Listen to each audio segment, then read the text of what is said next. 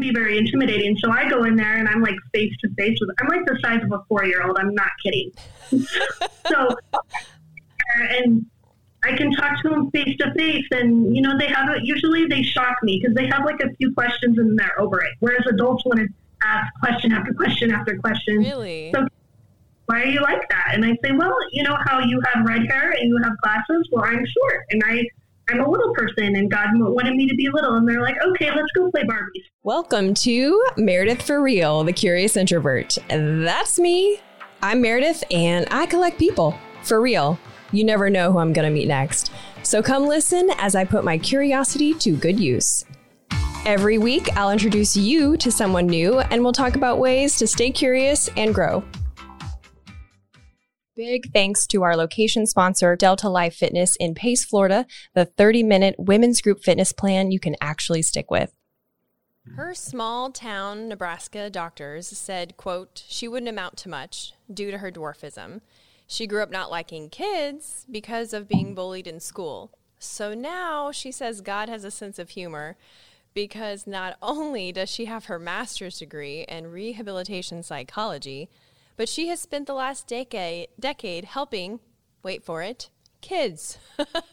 Today she's going to share how her career evolved to becoming the director of the foster care program and becoming a foster parent herself, as well as her unique experience as a little person in the field. Stay to the end where she shares tips on being a good foster parent, child advocate, faith leaper, cat mom, and foster mom, Melissa Misegadis Wickstrom. Yay! Yay!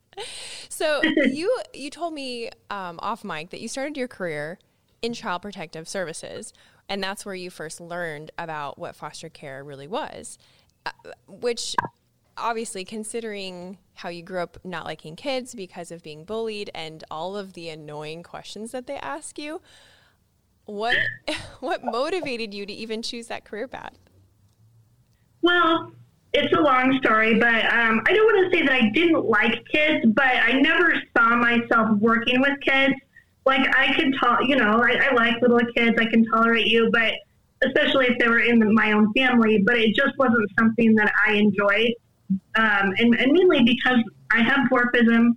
I am three foot eight, and I use crutches, so I stand out like a sore thumb. And as we all know, kids have no filters at all, ever. And so when I was in my early 20s, um, I just was like, oh my gosh, you know, kids drive me nuts. They you know, ask those questions. And I, I was not secure in my in my dwarfism and being a female with dwarfism when I was in my early twenties. Like I just, you know, when when kids would come around, it would like shove it in my face, like you're different, you're different, and that's all I could think about. And so I just wasn't secure in who I was at that time. So I remember I did a program at a church um, the first three years out of high school, and there was a preschool at the church. And I would hear those little voices coming down the hall, and I was like, nope, I'm going in the other direction. I don't want to deal with questions today. Because it would all be like, look at her. Why does she look like that? Why does she walk like that? You know, and all those things. So I just was like, ugh, kids drive me nuts. And same thing like in the grocery store, if I would see a group of little kids or, you know, in, in the aisle, I would go the other direction. And, you know, that sounds terrible too, to say that, like, and admit it. But a fact that, you know, I wasn't secure. I didn't want to answer the questions. Like, there were just days, you know, I'm like, I, I don't want to do this today. So, um, that was in my early 20s. And, you know, life evolves. And I did some other ministry programs in California and, you know, dealt with neighborhood kids. And I started like, okay, kids, you know, I'm starting to become more of a secure person and I can handle, you know, answering the questions. So it was just definitely an evolution of being accepting of myself and my differences and being secure enough to, you know, answer kiddos' questions. And and again, that took time. And so, long story short, I went to college, grad school. I got my master's degree in rehabilitation psychology, and then and that was in Wisconsin. And then I moved back to Nebraska, and I was like, well, now I need to find a real job. You know, I'm in my mid to late twenties at that time, and so I applied for a position that was kind of vague. It was like, if you like working with families and want to help coordinate services to help families, you know, apply here. Well, who doesn't want to help people? Like, I, so I applied, and I'll never forget. This was the flip phone era, so we didn't have smartphones yet. And I'm sitting in training, listening to our trainer, and they kept talking about, oh, the police will be there, you know, and you may have to, you know, transport these kids. And I'm like, why would what what is happening? Like, why would the police be involved in this? And then I realized, like, oh wait, this is like child protective services and assisting, you know, caseworkers in removing kids. So I'm like, hmm, you know, what am I what am I doing? What am I getting myself into? And this was 2009, so it was what 11. Can I do math? 11 years ago? I can't do math. um, anyway, so I text my mom on my little flip phone as fast as I could. I was like, Mom, I think this is Child Protective Services. And of course, my mom's like, oh, I think you're too vulnerable to do that. You're too little. You're going to get hurt. People are, could hurt you. And my dad had the same feelings. Like, is this a good idea? I was like, no, I'm gonna, I'm gonna try it. Like, you know, I, I'm not one to back down. Like, I want to try all the things, even if it sounds crazy, because I'm a dwarf with crutches. But I didn't care. So I tried it, and 11 years later, I'm, I'm, you know, I started out as a caseworker and a service coordinator, and now I have the privilege of being a director for foster care services out here in Western Nebraska. So, and again, I did not like kids. Like I could tolerate them in small doses. And so it's just funny. I feel um, I, I'm a Christian and I have, you know, my, my beliefs and I don't go to church every Sunday. So, you know, judge me. That's okay. But looking back in hindsight, you know, of all the things I've done and where I'm at now, I can kind of see like God moving me towards where I needed to be and how He took what was very much a weakness in me and made it my strength. And if you would have told me, you know, 11 years ago, yeah, you'll love working with kids and going to homes and meeting with them, and you'll actually be a foster parent yourself, I would have been like, yeah, right. Like, no way, there's no way. But that's essentially what happened is I saw, you know, I did the work. I was a caseworker. I was promoted to supervisor. I I've done all the roles in um, child welfare except like you know be an attorney I guess or judge. Um, I've been visitation worker, family support worker, foster care specialist, and now you know I've settled as foster care director, and um, I get to still work with the kiddos and the families one on one. I train foster parents now to learn the skills that you need to have when working with this population because it's not like working like with your own kiddos. Like, yes, there are aspects to it, but there's trauma components that we have to remember. And so I just am really loving life and loving how God has used what I did not like and avoided as basically the cornerstone of my whole life. Mm-hmm. Um, I I would not have been open to that, and you know, listened to my gut and heart, like you're doing the right thing. I wouldn't be where I'm at at all who knows where I'd be. Do you think the kids were more receptive to you because of your size or? Oh, yeah, absolutely. I, you know, so my first removal was awful and kids were screaming and crying and mom's playing tug of war with the law enforcement over her kids. And it, it was really traumatic. I mean, for even me as a brand new worker and, uh, you know, the kids, obviously, but um, I, I could come in there as someone their size and not this scary adult. Not that you tell people are scary, but to a kid with this adult towering over them, um, it can be very intimidating. So I go in there and I'm like face to face with. I'm like the size of a four year old. I'm not kidding. so, and I can talk to them face to face, and you know they have it. Usually they shock me because they have like a few questions and they're over it. Whereas adults want to ask question after question after question. Really? So why are you like that? And I say, well, you know how you have red hair and you have glasses? Well, I'm short and I, I'm a little person and God wanted me to be little. And they're like, okay, let's go play Barbies. I'm like, oh, I thought that was going to be more painful than it was. So kids, kids, um, relate to me in whatever little way they can in their minds. It's really cute. I, I have a book of stuff kids have said to me that just crack me up. I had a little boy look me up and down. I think he was seven, and he goes, did you forget to take your calcium? And I was like, yeah, I sure did. better drink your milk. And he kind of like side eyed me, like, is she serious? Or is she telling this? Um, kids just crack me up with the stuff, like the way their little minds work. Um, pretty amazing. That's so adorable. I love how quickly um, kids accept the reality of whatever is in front of them. You know, they're so resilient to that, mm-hmm. and they they're like, okay, well that's that's the truth, and that's what we're working with. So let's go play Barbies. That's fantastic. What do, yep. what do people misunderstand about little people? Um, that we all know each other. Even a lot of us really? do.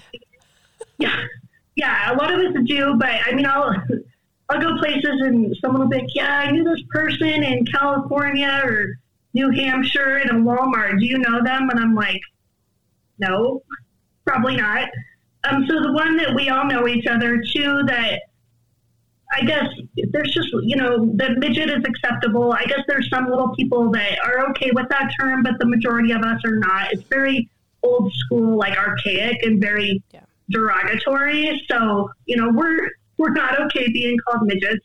Uh, most of us are just living our daily life, like, you know, doing our thing. A lot of my friends are very educated and in very amazing jobs um, with families, and we just want to live our lives. And, you know, it'd be nice to go to Walmart and not have every head turn, but that's never going to happen. If it was like because I was so hot and that's why heads turned, awesome. But I'm pretty sure because people never seen in Western Nebraska, you know, they've never seen a little person. I joke that I'm like the most diverse thing here. Um, yeah. when you told me you moved from Omaha to rural Nebraska, I was like, I'm sorry, what? You did what?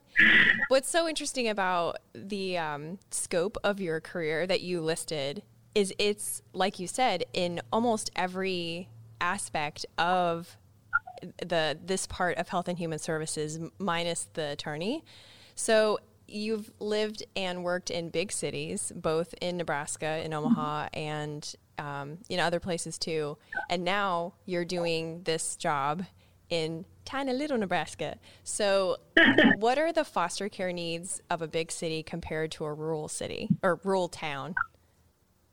Um, I think that, like for me in this field, there's differences. Did you ask what differences there are yeah. from city to city? yeah, so there's just a huge lack of resources, huge lack of resources. So in Omaha, you know, oh, I needed a therapist. Let me pick from a hundred, or you know, we need an agency agency to supervise visits. There's several agencies. So you, I moved out here, and I was like, what? Like, there's nothing out here. And so people warned me, like, if you do this work out here, it's going to look a lot different. It's a lot different. It is, and and um not that it's a bad thing. We just, you know, we need people who are willing to move back to small towns and provide services, everything from therapy to foster care to, um, you know, parenting stuff, all those types of things. And there's a lot of different types of foster parents, right? Like, um, I've, I only know a handful of foster parents and I don't know them well. Um, but I do remember one in Nebraska, actually. She was someone that went to church with us, and she was um, a career woman. She um, had a pretty prestigious job, don't remember what it was. And when she was looking into being a foster parent, she had a very specific set of criteria that she was um, okay with. She also lived in a very big, beautiful home and had and they were they had money, and none of those things were what I thought a foster parent was. So tell me, like, if someone's thinking about maybe foster parenting is right for me, what are the options? Because it's not all or nothing, right? Right. I mean, it's a lot of people have misconceptions that oh, I'm going to get a call from the state and have to take any kid that they call me about or any child that they call me about. Where that is not true. You know, we want to set the family up for success and not failure. Failure would be like a disruption where the child has to change homes because the foster parent can't handle the child. So, you know, when, when at least in Nebraska, so side note, I'm speaking for Nebraska, but it, I think there are some similarities in other states. You get to pick the characteristics you're comfortable with. You get to pick the gender.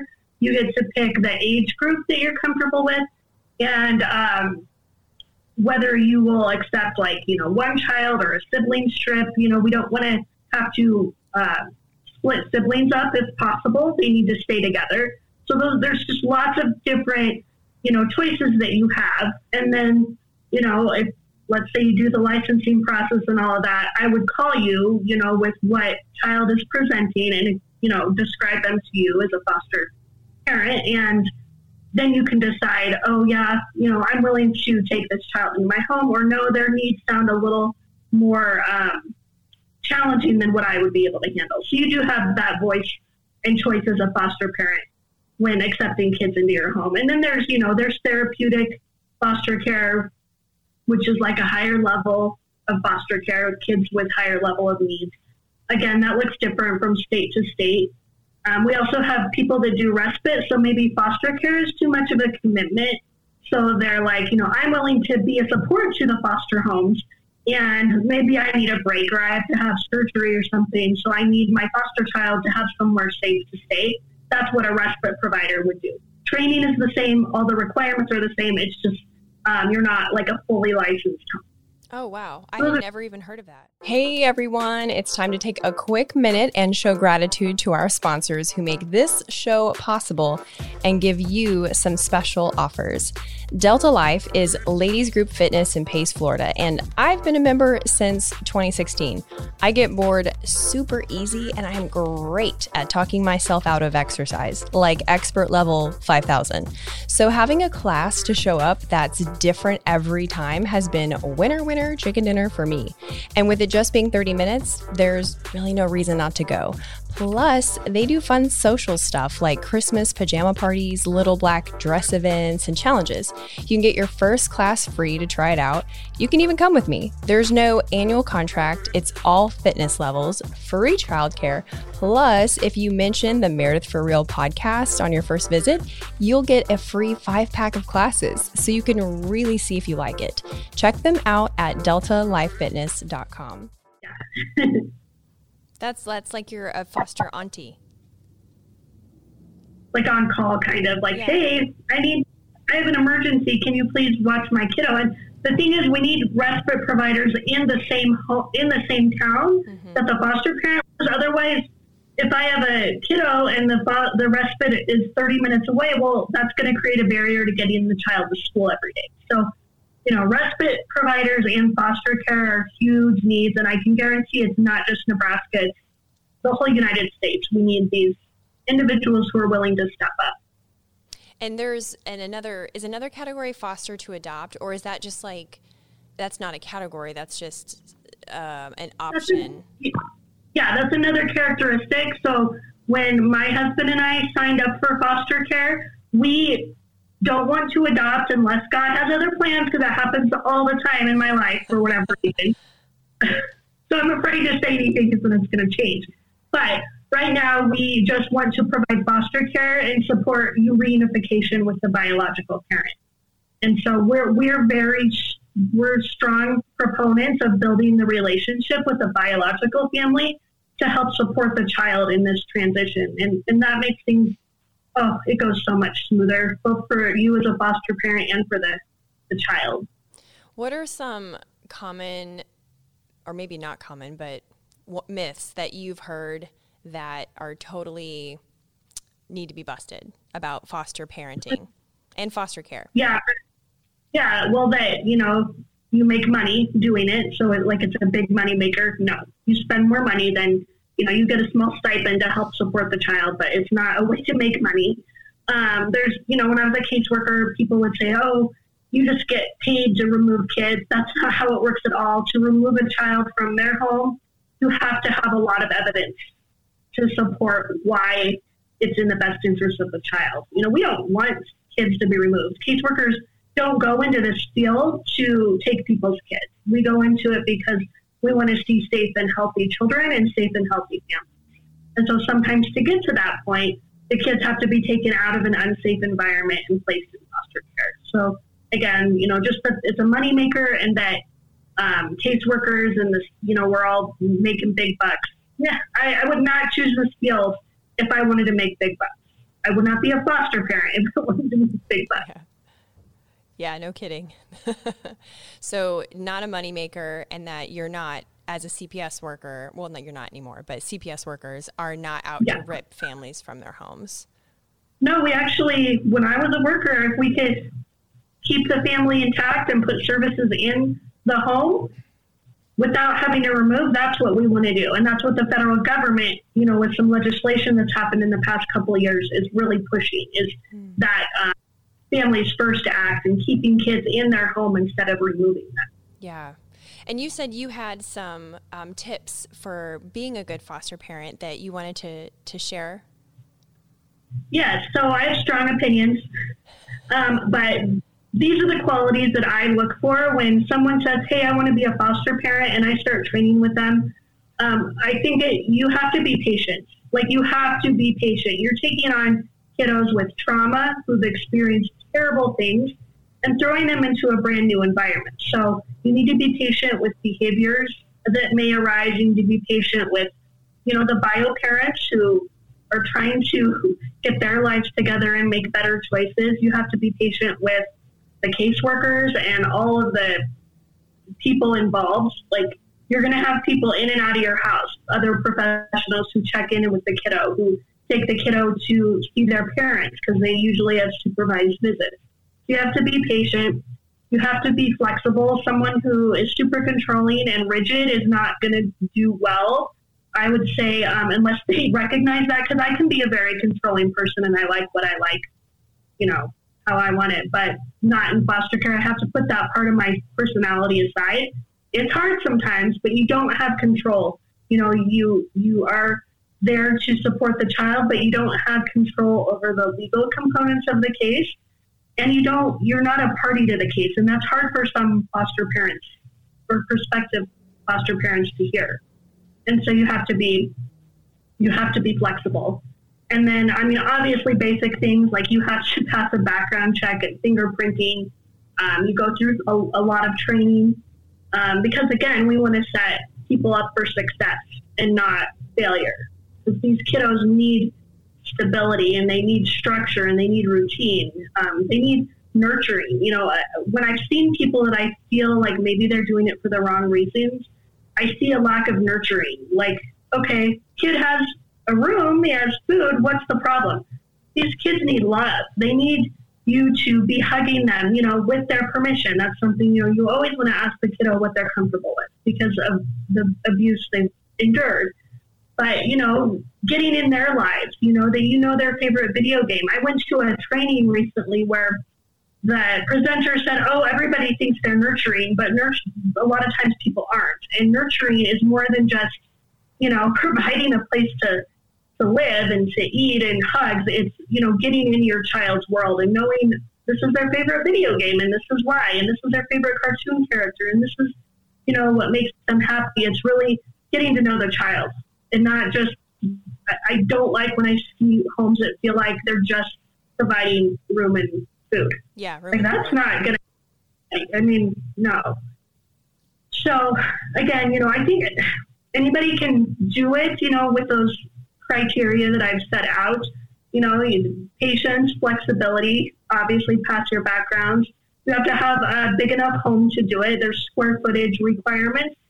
Um, but I think if you're willing to try to do all those things, I mean, nobody is an expert. No parent is an expert. So um, I am not a parent. I don't have children. So when my husband and I got our first call after training, I was like, oh my gosh, I've done this work for, at the time, nine years.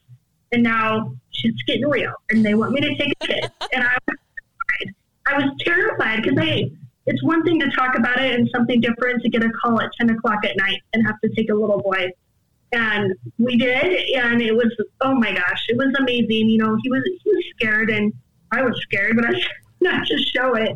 But the next morning, we have animals in our home, and the next morning he jumped out of bed and he's like, Melissa, the kitties all slept with me, and now I feel better. And I was like, oh, we can do this. Okay, we can do this and you know it was it's been awesome and so the last two years my husband and i've had five kiddos in and out of our home um, whether it was for a couple like a day or several months and so we never really know what we're going to get you know i feel that we've actually surprised ourselves where we because of my disability i don't take kiddos that are not independent. Like I need them to be able to, you know, be potty trained and dress themselves and stuff. But I, you know, I'm thinking we'll take, you know, seven on up. And teenagers scared me a little because, again, I've done this work, so I know what that can look like sometimes. And so we've we've surprised ourselves where we've had taken placement of teens and it was amazing. You know, there were challenges just like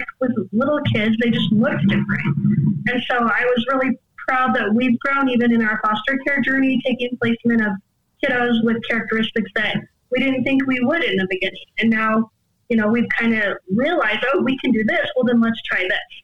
And I will say, placement for teenagers is such a need. Like out here in Nebraska, what happens is we can't find placement for these kids, so they get sent to Omaha and that is not that's not fair. Like they they leave their community because of stuff their parents are having to work on, and I just feel like that's messed up. Like the kids should at least be able to stay in their own community, but because of a lack of foster parents in in different communities, the kids get sent out of their yeah. which is a bummer. And that's that's not something that you even think of you know? Um, all of those things i'm like so um, intrigued into this whole world because it's something that i know nothing about. And you have such a an amazing um, width of experience in it. So i'm so glad that you could come and and share all of this today. If somebody wants to learn more about foster parenting, is there an online resource that they can go to that lays everything? Yeah, out? I mean, there's um like the their local Department of Health and Human Services um, organization usually is the one to make that first contact with because again it changes from state to state so they can reach out to them and then find out oh if you want to become a licensed foster parent you can go through this agency or you can go through that agency you know so it, in nebraska it's the NFAPA or Nebraska Foster and Adoptive Parenting Association does training. I train for my agency. So yesterday I did a training up in Chadron, Nebraska for three hours and it was awesome. And I love my training days because it's just such thought provoking conversations we have. And I get to be a part of these families for a little bit. Um, so yeah, just I, w- I would definitely start with whatever state's Department of Health and Human Services to find out um, where they can be connected to becoming a foster parent. And Google it. I mean, I would put, you know, if I knew nothing about this, I would start with foster parenting in Nebraska. And that will start pulling up the agencies that do it and what the process is. Usually online is a good resource to find out all that basic info. That's really cool. And I'm sure there's some support um, online as well, maybe Facebook groups where um, potential oh, yeah. foster parents could talk with other foster parents and get some real life examples of what it looks like with particular families. I'm so glad that you came and to share with us. Thank you so much. Um, is You're there welcome. any other online resources that you want to share, or was was that the main one? That was the main one. I would I would say yeah. Um, I mean, there's like Adopt Us Kids. If you're looking for like you you want to adopt, um, if you're going to do it after out of foster care, again, you know, there's no guarantees when you get a child placed in your home that they're going to get to be adopted. So I always caution people, you know, couples dealing with infertility, like if your heart is set on adopting, um, you have to know that reunification is always what the, the first goal is for these kids with their parents. So I don't want anybody to be heartbroken, you know, um, that if they don't get to keep the kiddo. But there, like I said, there's kids that are free for adoption on like Wendy's Wonderful Kids is the website, like the restaurant went, and then adoptuskids.org or com. I don't remember exactly. That's another website. And in Nebraska, there's the Nebraska Heart Gallery. Those have all of our Nebraska kiddos that are free for adoption. Those are good. Well, if you're listening today and you know of someone that um, would really benefit from this information, do me a favor, share that with them. And if you're not already subscribed for episode updates, text REAL, R E A L, to 66866. Thank you so much, Melissa. That's a wrap. You did great. Woo! Thanks for listening. If you liked this episode, share it with your friends and leave a review. You can also watch the episodes on YouTube. There's hidden curious caches in each episode, and the first two people to find them win a prize. So be sure to get my emails for clues and other insider perks at meredithforreal.com.